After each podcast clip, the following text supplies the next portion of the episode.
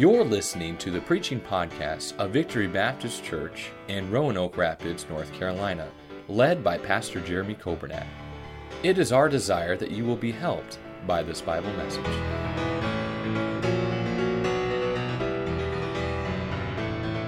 Revelation chapter 2, I, I didn't get to this um, uh, two weeks ago, the instruction. It's found in verses 5 through 7. Jesus tells the church, Remember therefore from whence thou art fallen, and repent, and do the first works, or else I will come unto thee quickly, and will remove thy candlestick out of his place, except thou repent. We see number three, the instruction. The instruction is to get back to where you used to be. Lord, I pray you'd speak to us tonight. Bless us, we pray. Help us in our study of your word. Uh, may your word come alive, Holy Spirit. May you speak. May you work in our hearts. May you show us things that need to be fixed in our own lives. And may we be what you'd have us to be. We pray in Jesus' name. Amen. The instruction. The book of Ephesians, if you'll turn back with me to the book of Ephesians, chapter 1. The book of Ephesians, the apostle Paul writes in Ephesians 1 and verse 3, and he says, Blessed be the God and Father of our Lord Jesus Christ, who hath blessed us with all spiritual blessings in heavenly places. Notice Ephesians 2. Ephesians 2 in verse number 6, and hath raised us up together and made us sit together in heavenly places in Christ Jesus. Here we get to Revelation chapter 2, and Jesus says, Remember from whence thou art fallen. He's not saying you lost your salvation, but he said, Hey, you used to be up here. You used to be walking with Jesus. You used to be fellowshipping with Jesus. You used to have the joy of the Lord. You used to have victory, but you have fallen from that position. You have fallen from that relationship, and it's time to repent, and it's time to get right. It's time to get back. That's the instruction for God's people to repent of our sin, to confess our sin. Uh, you say, well, is it a sin to leave your first love? Absolutely, it's a sin. Because the Bible commands us, thou shalt love the Lord thy God with all thy heart, with all thy soul, with all thy mind, with all thy strength. You say, well, Pastor, I'm not sinning. I'm not, I'm not out drinking. I'm not out doing drugs. I'm not out stealing. I'm not out committing adultery. I'm not doing those things. Well, good. I'm glad you're not doing those things. Child of God ought not do those things. But I want to remind you if you've left your first love, if you, if you don't love Jesus like you should, it's time to repent. It's time to get back to that place of love. And that's the instruction to return, to restore, to get back to the fellowship. Jesus warned them if they did not heed the, the warning, that they would lose their candlestick. They would lose their opportunity. They would lose what they had been given. And I want to tell you, as a child of God, what a privilege we have to bear the light. What a privilege we have to share the gospel. What a privilege we have to be used by God. And I don't ever want to lose that privilege. I don't ever want Jesus to say, you know, uh, you don't love me anymore. You're just going through the motions. You're just playing the game. You're just, you're just doing this to impress people. So why don't I remove that light from you and I'll give it to somebody who loves me? And I tell you what a privilege we have to serve God. And let's get back. Let's keep our light. But then I see number four, I see the invitation. Verse seven. He that hath an ear, let him hear what the Spirit saith unto the churches. To him that overcometh, will I give to eat of the tree of life, which is in the midst of the paradise of God the invitation. The invitation is to listen. The invitation is if you've got an ear, you better hear what the Spirit of God is saying. We see the word overcometh. Uh, you see that in the book of Revelation. You see that a lot in the book of First John. And that word simply means to be victorious. God, God, didn't, God didn't save us and God didn't leave us here on this earth so we could be a bunch of losers, so that we could be defeated and we could be depressed and we could be discouraged and, you know, we could just be having a pity party. God left us here and He gave us the tools for victory. And we ought to be overcomers and we ought to have victory in Jesus. And say, how do I get victory? Well, how about prayer? That's a way to get some victories. How about the Bible? How about the Holy Spirit of God? How about living under the control of Almighty God? That'll get you some victory. But to him that overcometh, Jesus said, I will give to eat of the tree of life. It's interesting, the tree of life is, in the Garden of Eden, was in the Garden of Eden, and that was a place of fellowship. Adam and Eve, because of sin, they were removed from the garden. And can I tell you, if you're going to overcome, you're going to have to have some fellowship with Jesus Christ. If you're going to be victorious, you're going to have to get some fellowship with Jesus Christ. And what a blessing, what a privilege it is uh, to have fellowship and to walk with Jesus every day. The King of Kings and Lord of Lords, the creator of the universe, wants to spend time with you. By the way, the tree of life was in the Garden of Eden.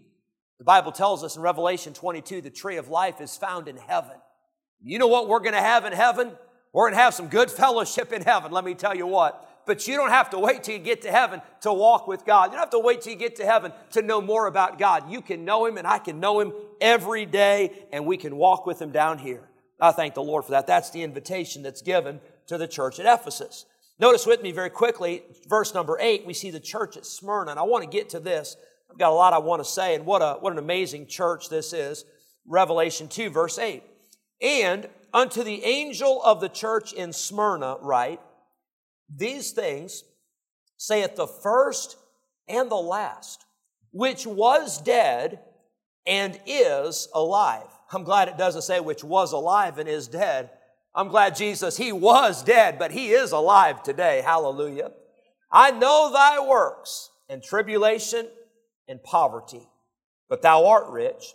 And I know the blasphemy of them which say they are Jews and are not, but are the synagogue of Satan. Ooh, that's strong language there. Fear none of those things which thou shalt suffer. Behold, the devil shall cast some of you into prison, that ye may be tried, and ye shall have tribulation ten days. Be thou faithful unto death, and I will give thee a crown of life. He that hath an ear, let him hear what the Spirit saith unto the churches. He that overcometh, there it is again, shall not be hurt of the second death. Let's look at this church at Smyrna. Number one, if you're taking notes, I want you to notice there is a reaction.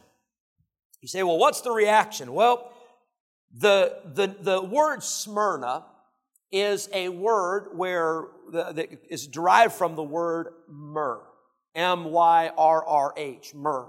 Now, myrrh is an interesting thing because myrrh was brought by the wise men at the birth of Jesus, but myrrh was also something that was offered to Jesus on the cross. Remember, the wine mingled with the myrrh. They, they tried to give that to Jesus to, um, to, to dull the senses and to dull the pain.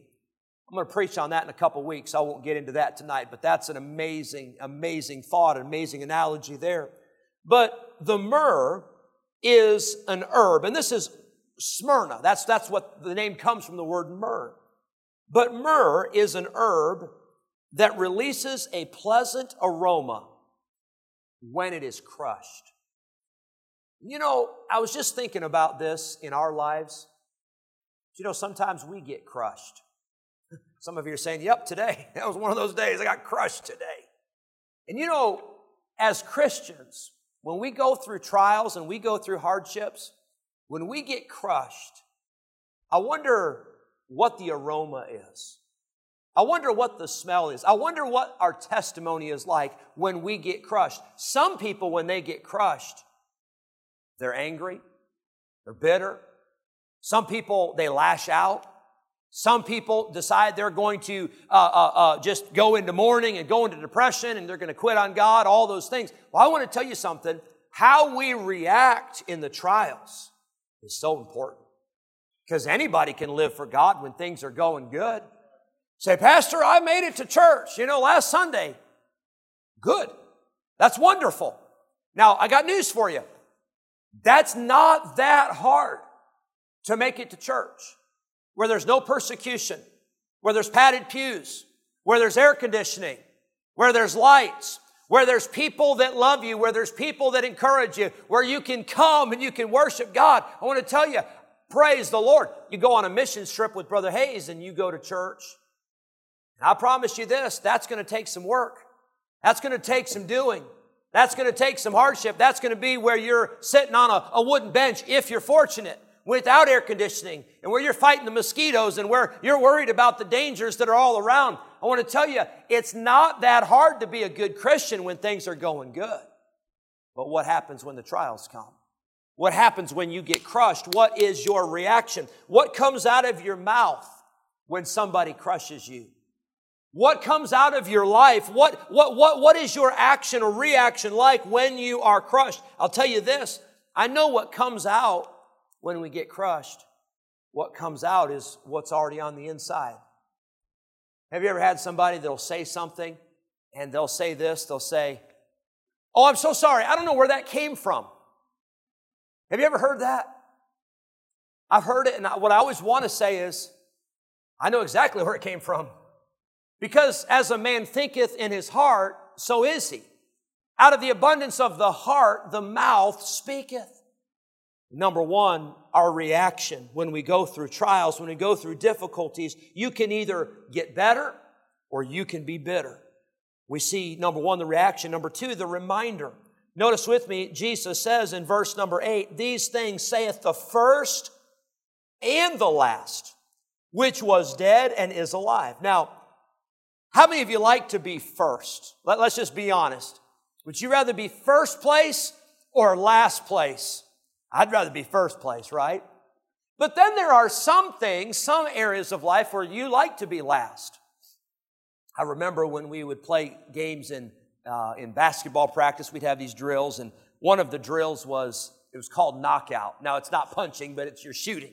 And you always like to be last if you could. You wanted to be able to get the last shot in.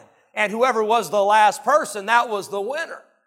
But you know, sometimes you can be first, and sometimes you can be last, but it's hard to be both first and last. But guess what? Jesus says, I hold the title. I'm the first and I'm the last. Can I tell you, Jesus was around before you showed up, and He's going to be around after you're gone. He is the eternal God. He is the everlasting God. In the beginning was the Word, and He is forever, and He always has been, and He always will be. He is the first, and He is the last. There's something special about that. I think about in life, there are people that came before you. They, there are people that know things that we don't know. So many times I find myself, I, I wish I could ask my dad something. Of course, he's in heaven now, so I can't. Or so many times I think, I wish I could ask so and so, but they passed away. They, they came before me. They knew some things I don't know. And can I tell you, there'll be some people that come after you when you and I, when we're dead and gone, if Jesus Christ hasn't come back yet, with God's help and by God's grace, this church is going to be going on fine without us. You say, oh no, this church couldn't make it without us.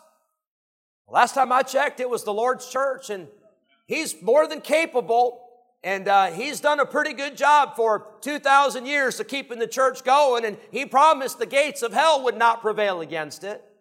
Can I tell you, when we're gone, there'll be people come after us and, and they'll be just fine.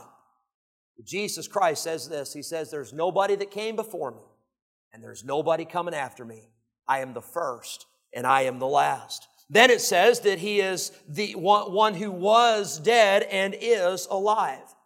Now, Jesus is writing to a church at Smyrna that is being persecuted. But by Jesus reminding this church that He was dead, He is reminding them that he suffered death on the cross.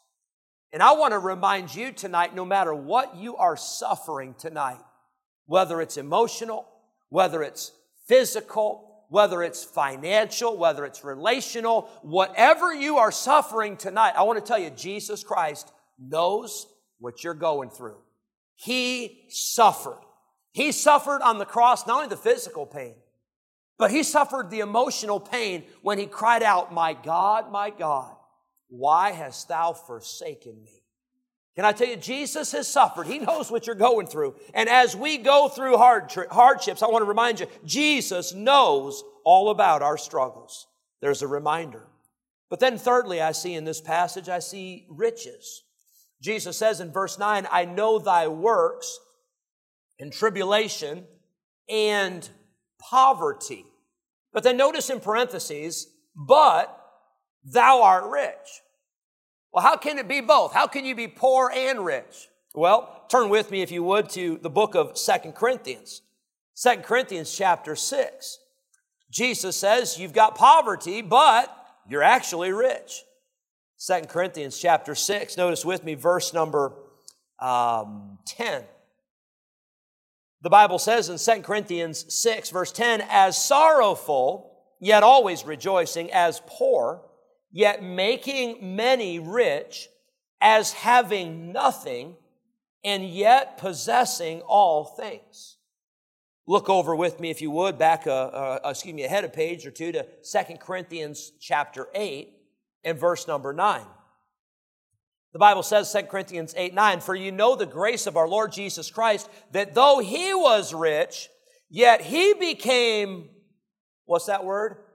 Poor, that ye through his poverty might be what? Rich. The church at Smyrna, they were poor. You say, how poor? That word poverty, it does not mean that they couldn't get an upgrade and get the latest model of car or they couldn't upgrade and get the latest model of house. That word poverty means they had absolutely nothing. That word poverty means that they were destitute, literally begging for food. You see, in Smyrna, they had a, uh, um, a, a, a temple that was dedicated, they had a temple that was set up there. And in Smyrna, the people were required, by law, they were required to hail Caesar, the Nero, hail Caesar as Lord. Well, can I tell you something? If they didn't do that, they lost their opportunity to have their business. They lost their opportunity to make money. They lost their opportunity to get wealth. And so these Christians, they were suffering. And Jesus says, You have poverty. You have nothing. But he said, But you are rich. Well, here's what I know about riches riches that are down here, riches that are on this earth, they don't last very long. They're temporal. But riches that are in heaven are eternal. Matthew chapter 6 says, Lay not up for yourselves treasures upon earth, but lay up for yourselves treasures in heaven. We see that this church, although they experienced physical and, and, and temporal poverty, they had eternal riches in Christ Jesus. I'll say this, and I, I hope you could say the same. But if I had the opportunity tonight to trade places with the richest man in the whole world, I wouldn't even have to think about it. Now, some of you say, oh, yes, you would have to think about it. Well, maybe because I've already thought about it, so I don't have to think about it anymore. You know why? Because money doesn't buy happiness. M- money doesn't guarantee that everything's going to be good, and money certainly doesn't buy you to heaven. You could have all the money in the whole world and you could go straight to hell. Remember the rich man and Lazarus in Luke uh, 14? The Bible says, And the rich man in hell lifted up his eyes, being in torments, and seeth Lazarus afar off. And can I tell you something? He would have gladly traded places with Lazarus had he known what Lazarus had. Lazarus was a, a beggar on the, on, the, on the sidewalk outside, on the street outside, and he had nothing, but yet that rich man was the one who was actually poor. Lazarus was the one who was rich. We see number four quickly. We see religion. The Bible says in Revelation chapter 2 and verse number 9, um, I know thy works and tribulation and poverty, but thou art rich, and I know the blasphemy of them which say they are Jews and are not, but are the synagogue of Satan. If you're taking notes, I'd like for you to jot down this passage of Scripture. I'm not going to go there tonight for sake of time, but it's found in Romans chapter 2. It's verses 17 through 19 and then verses 28 and 29. And here's what Paul writes to the Romans. He says, uh, being a Jew, being a, a true, he's saying being a true believer in Christ is not about doing the things of the law. He said it's not about doing the stuff on the outside, but he said it's about doing what is pleasing to God in the heart. You see, salvation is not something that you do a list of a bunch of stuff. Salvation is that you believe in your heart and you confess with your mouth that Jesus Christ is Lord and you receive salvation into your heart. Uh, salvation is not just something you put on. Something is not, salvation is not just something you do. You say, well, Pastor, I go to church and therefore I'm a Christian. No, no, no. you go to church because you are a Christian, I hope. But you don't, you're not a Christian because you go to church. That's not, that's not what, what got you saved. You got saved because Jesus Christ moved in and changed your life and gave you eternal life. But then once you've got that transformation, there ought to be something on the outside, but it doesn't start on the outside. It starts on the inside. And we see the religion, the religion is that the Jews in Smyrna, they, they had heard the gospel and they tried to bring their Jewish traditions. They tried to bring their, their, their Jewish practices in. And what they were doing was they were trying to make the gospel all about religion. I got news for you. Religion doesn't get you to heaven. Only a relationship with Jesus Christ gets you to heaven. There's a lot of people that claim religion and they're lost. There's a lot of people that claim religion and they're on a church roll and they got baptized and they're trusting that to get to heaven and they will not make it to heaven if that's what they're trusting in. Only Jesus can save and we see religion. There was a blasphemy, Jesus said, the blasphemy of them which say they are Jews and are not, but are of the synagogue of Satan. It appears there were people in the church trying to bring Judaism into the church. They were trying to hang on to the beliefs and customs, and in so doing, they were rejecting the Messiah who was crucified, who was buried, and who had risen again. And so, therefore, this was called the synagogue of Satan. That's strong language. I want to tell you any church, any institution, any movement, any group of people that deny that Jesus Christ is the Son of God, that's a synagogue of Satan, is what that is. That is antichrist. And by the way, anything, anybody, or anything that denies that Jesus Christ is God, you ought to run from that as fast as you possibly can because that is a false gospel.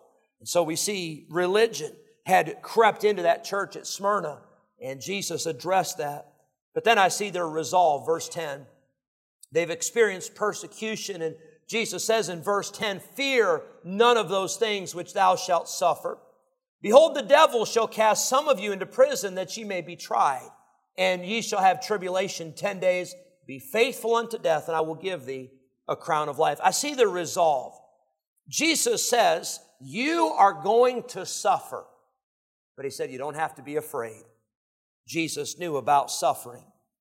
It's interesting that John is the author of the book of Revelation. John, if you remember, John had a brother who was also a disciple. And who was John's brother? James and John, right? The sons of Zebedee, the sons of thunder.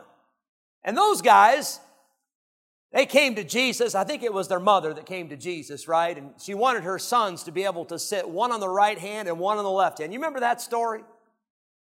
And Jesus said, He said, I, I can't tell you that, but He said, I can tell you this. You will be partakers in my suffering. James was the first disciple that was martyred for Christ in the book of Acts. John, his brother, was the last of the disciples to die, and he was the one here who's writing the book of Revelation. He was exiled on the Isle of Patmos. Can I tell you, these men, John and his brother James, they knew about suffering. But Jesus sends the letter to the church at Smyrna through the Apostle John, and he said, Don't be afraid of the suffering. He said, As a matter of fact, some of you will be cast into prison by the devil. Now, we, I think sometimes we give the devil too much credit. And we blame the devil for a lot of stuff that the devil had nothing to do with. It was our fault. Well, the devil made me do it, right? Well, I don't know about all that. I know the devil is real. I know he's on the attack, but I know this greater is he that is in you than he that's in the world. But in this case, Jesus said the devil is going to cast some of you into prison. Now that may not encourage you, but you know what that how that encourages me? Is Jesus already knows exactly what the devil's going to do. Now, the reverse is not true. Satan doesn't know what Jesus is going to do. Satan is not omniscient. He's not all knowing. But I'm glad Jesus is. And Jesus says, Let me just tell you what the devil's planning. He's going to try to cast some of you into prison. He said, Don't worry about that. Don't worry about the suffering. Uh, have some resolve. Don't be afraid. This would serve as a trial, this would serve as a test. By the way, when we go through suffering, we go through hardships, I think it's important to ask ourselves, what is God trying to teach me through this?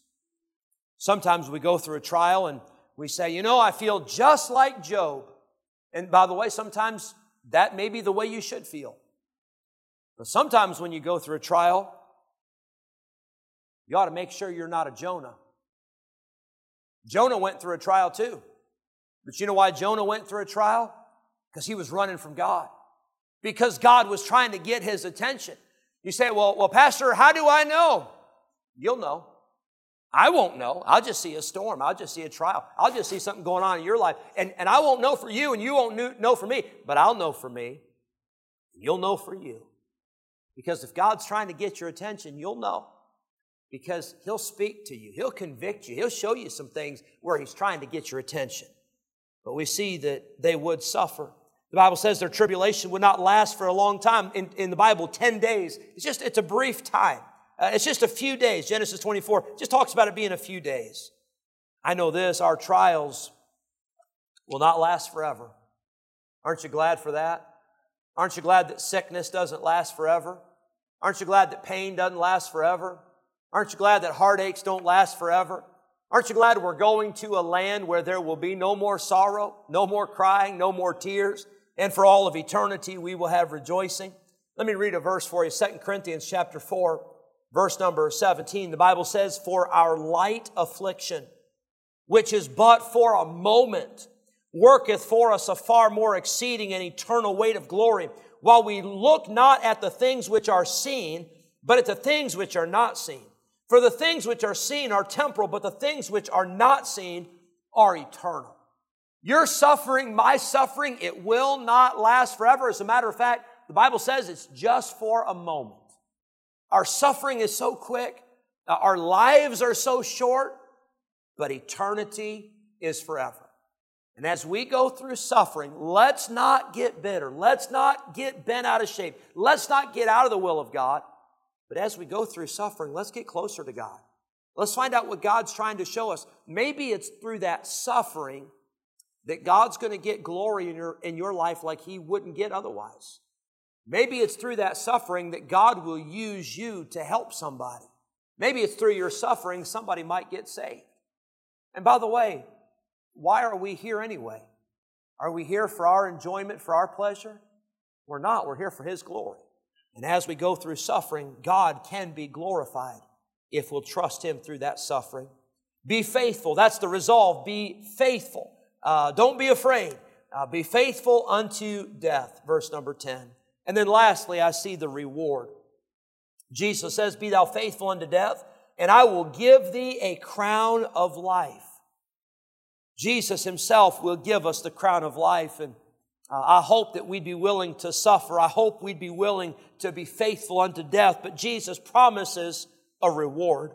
Smyrna was a city that held uh, annual athletic competitions. And in those competitions, the, the winners of those competitions would receive crowns. First Corinthians tells us that those crowns were corruptible. Those crowns, they were just temporal crowns. But Jesus says, I will give thee a crown of life. Uh, what a promise. Can you imagine standing before Jesus Christ someday? And by the way, this is not, this is not fairy tale. This is what the Bible says. That we will stand before the judgment seat of Christ.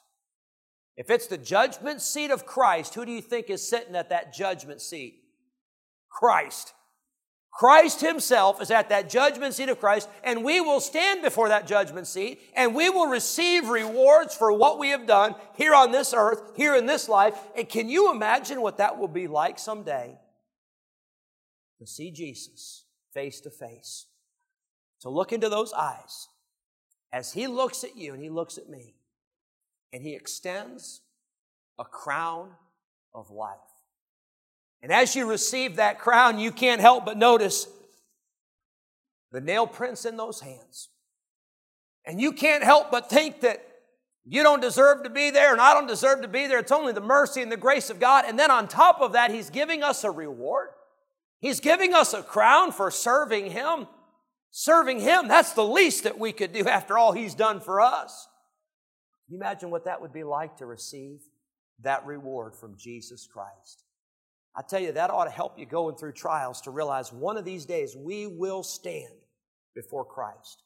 The songwriter said, It will be worth it all when we see Christ. The reward. James 1:12 Blessed is he that endureth temptation for he shall receive the crown of life. We see the reward is promised and then in verse number 11 he that hath an ear let him hear what the spirit saith unto the churches he that overcometh shall not be hurt of the second death. The church at Smyrna would face persecution. But Jesus reminded them of this. He said, as you go through persecution, as you go through difficulty, he said, I want to tell you about one persecution you'll never face.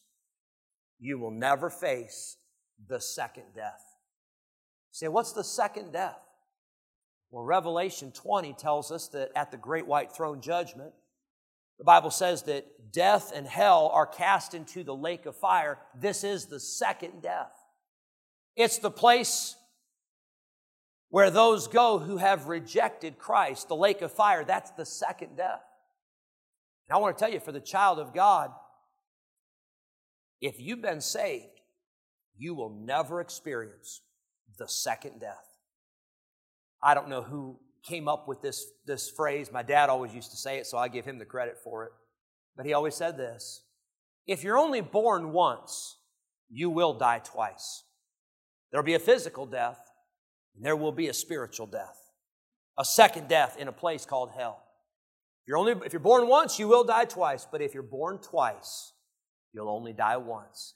And if you've been born physically and you get born again spiritually, you have no reason to fear the second death. And Jesus reminds the church at Smyrna, He that overcometh shall not be hurt of the second death. Thank you for listening to the preaching podcast of Victory Baptist Church in Roanoke Rapids, North Carolina, led by Pastor Jeremy Coburnett. For more information about our ministry, please visit our website at vbcrr.org. May God bless you as you serve Him this week.